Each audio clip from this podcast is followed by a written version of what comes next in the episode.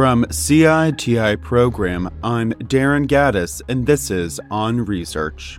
Today, survey research and bots. I spoke with Myra Luna Lucero, the Research Compliance Director at Teachers College, Columbia University. As a reminder, this podcast is for educational purposes only. It is not intended to provide legal advice or guidance. You should consult with your organization's attorneys if you have questions or concerns about relevant laws and regulations discussed in this podcast. Additionally, the views expressed in this podcast are solely those of the guest and do not represent the views of their employer. Hi, Myra. Thank you for joining me today. Hi. Myra, to get us started today, would you be willing to share a little bit about your own background and your role currently at Teachers College? Sure. I am a teacher and researcher by trade. I have done multiple studies looking at gender, STEM education, and then I landed into research compliance. I feel like very often the research compliance specialists and administrators sort of land in this position. I don't remember being in fourth grade and being asked, what do you want to be when you grow up? And saying I wanted to be a research compliance specialist, but here I am. And so now I currently hold this role at my institution, but I do have a background in research. So I think that's a nice merging of the two worlds, with the research background as well as the research compliance background. To help us better ground today's conversation, could you briefly define what a bot is and how it broadly impacts survey research and research at large? Sure. I will start by saying I'm not an expert in bots, but I have a very keen interest in understanding bots as they impact internet-mediated research. But the short definition is that bots are a software or internet robot. They are designed to not be easily detected, and they're really this computer program to simulate human activity and operate as an agent for a user or another program. Bots are not necessarily bad or good. They can do things that compromise the normal flow of an interaction, but they may not always have a set to harm. And there's lots of bots that we may interact with on a daily basis. There's chat bots. We have computer software platforms that chat with us if we are trying to engage to, say, customer service. There's social bots on social media platforms. There's shop bots that cull content for finding the best airline price. There's also bot harvesters that will harvest content and lots of information from websites.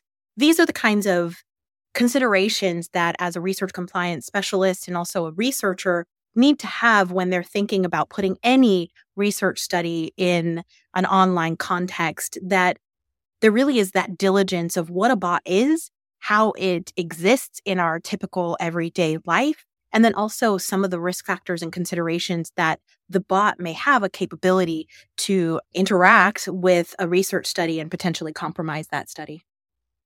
And within survey research, what is the most common application of bots, and should we be aware of any ethical implications? I think one of the challenges is that it really is just observing what's happening in the world and how bots may be impacting a research study.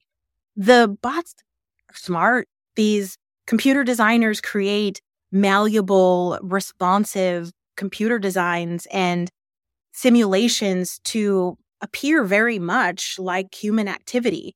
So being able to identify the existence of a bot does pose some challenges. And so it's not necessarily common applications, but it's really just trying to think through, does this survey response in my online survey look off? Are there considerations that appear more bot-like and less human-like? And sometimes those nuances can be very subtle, but it's more just trying to think that bots exist. They are very ever-present. They are in our everyday lives. Researchers are designing a research study that they're putting out into the world with the best intentions to engage a human in that study, but that may not always be the case. Those bots may infiltrate a study and the researcher needs to be able to be observant in that context. And so it's less, to me, I think, about common applications and more just thinking about what is going on in the survey, what is some key signs in the data that may raise questions about that particular data point or that particular response in the survey that is questions about whether or not it is a bot.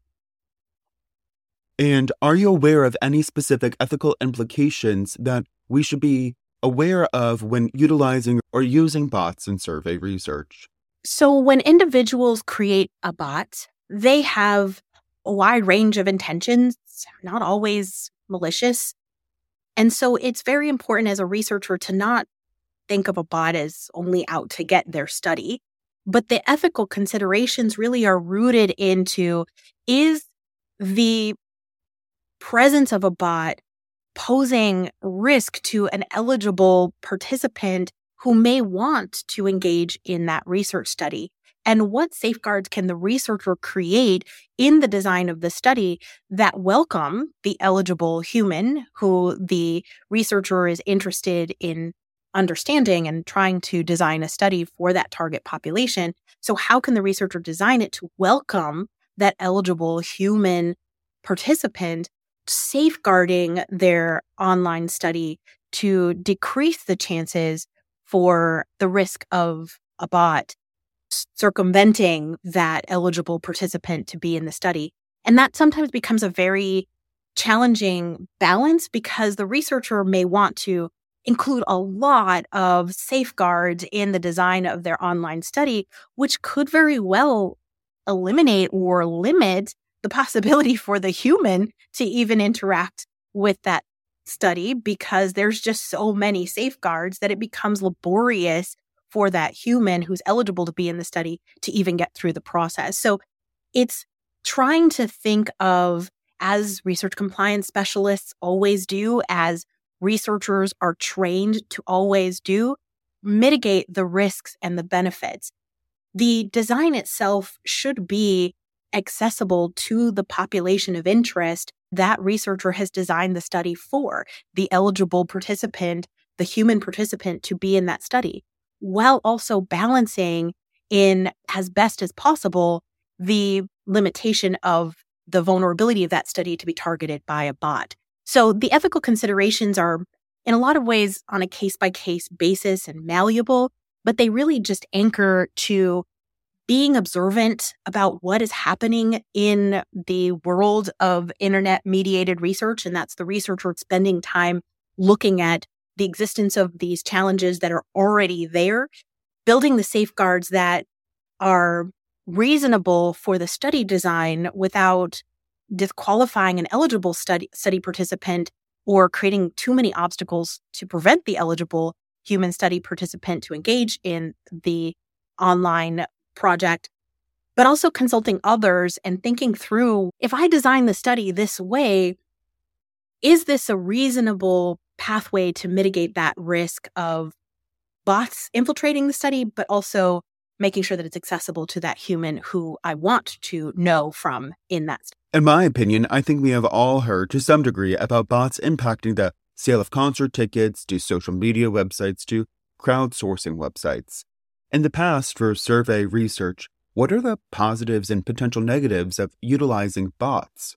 As I was mentioning earlier, bots are really pervasive, and we can maybe even think about calling customer service in our recent lifetime and getting access to a bot that kind of gets us to the answer that we were seeking. And sometimes that's easier in just going through the large amounts of content that, say, a company may have to sort through. And a bot is just sometimes easier to go, hey, I just need this one bit of information and I can get it easily by a chat bot or easily with a phone bot that gives me the information that I need. We as professionals use software all the time that has those call response bot prompts that you may be looking for this. And so sometimes that's really handy. That's, I think, some benefits to this human-like engagement that a bot could provide. But really, the negatives don't have a clear marker of this is bad.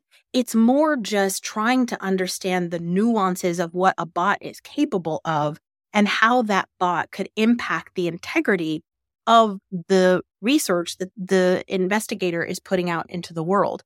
So when you think about the collection of data that is possible from humans in an internet-mediated research project, it's breathtaking. It's unimaginable to think about how much data could be collected. Hundreds and hundreds of thousands of participants who may be eligible to participate in a study, and the scientific impact of that is tremendous and laudatory.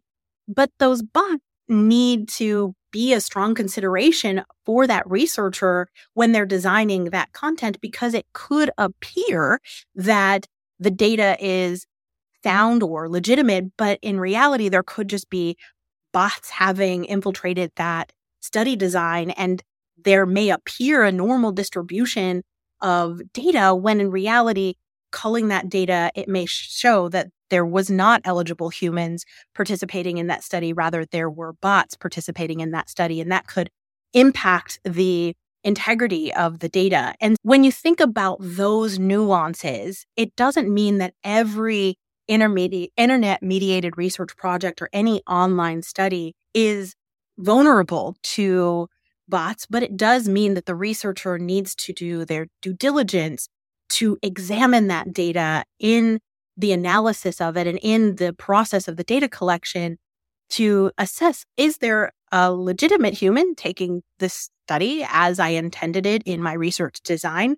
Or is there now a concern that this survey is vulnerable or this online study is vulnerable to a bot, and we need to stop and reassess what's happening? And so the dichotomy of positive negative is a little bit tough to just really identify. It's more just, in my opinion, a gray and a potential positive and a potential negative, and assessing in every instance that is possible, is this impacting my study design? Is this impacting my confidentiality and privacy in a negative way?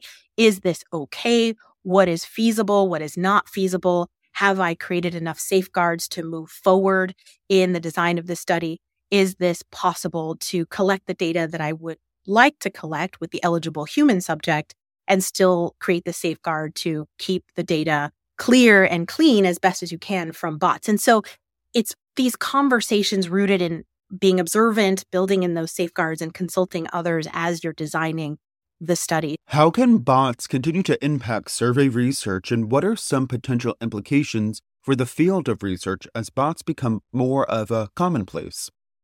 I think this is a great question. And I think really one of the biggest motivators for me as a research compliance specialist is to spend time talking with researchers and sometimes balancing the job and the expectation of the job.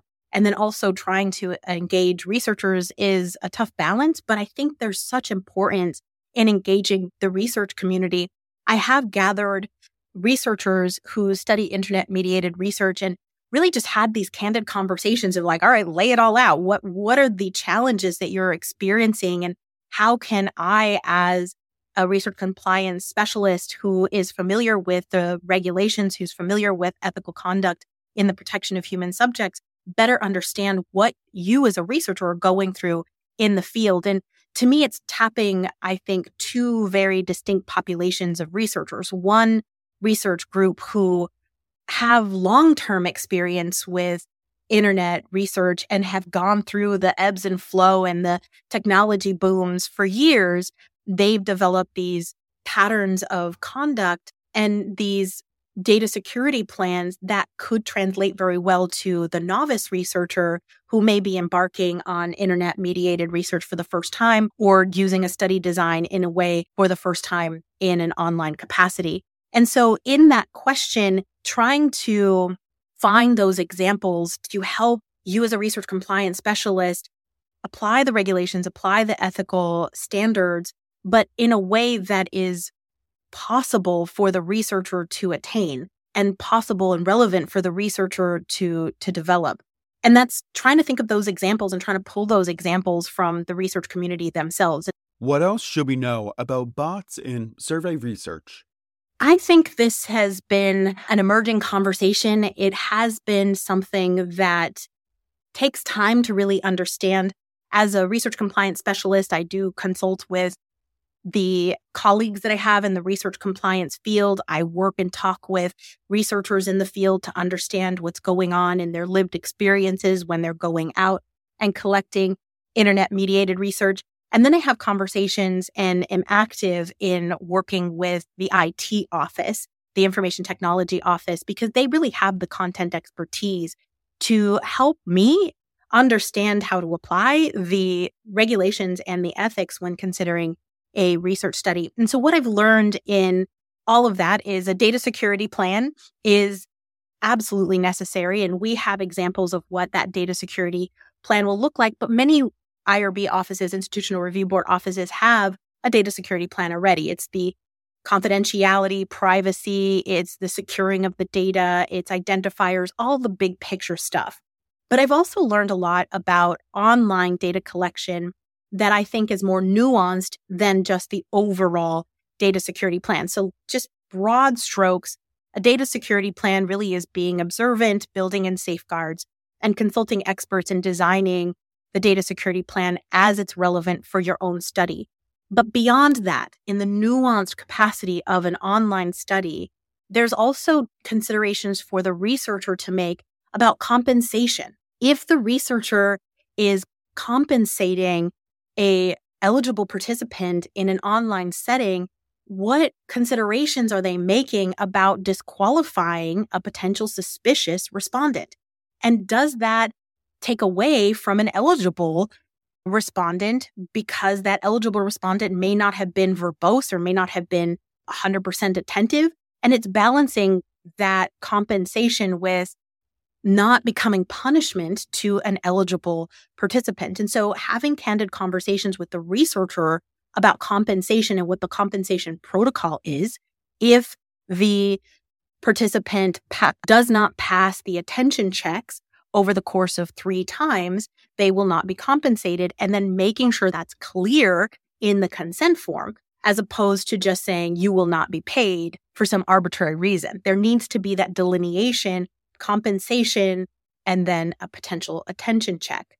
The researcher also can weave in their survey itself or their design itself these if-then conditional logic questions. And this is something I've learned a lot from the IT office, is thinking through this conditional logic questions where things branch outward tend to disrupt the flow of a bot, because bots don't always have the nuance to follow logically those branching if-then statements. And so a human may be able to reason logically through them, but some consideration should be that the logic shouldn't be overly complicated to make the study inaccessible to an eligible participant. So it's balancing that. The researcher can also identify oddities in the data, and I am very adamant that researchers engaged in internet-mediated research are observing the data as it's coming in and really watching as the data is happening within reason. Sometimes it's not possible to do it in every case, but if it is possible, because then they can identify potential unanswered questions, inconsistent responses, incomplete surveys, things that are impossible for a potential human to have answered in the speed to which it was answered, or even those illogical responses to open-ended questions, providing safeguards to the best of your capacity.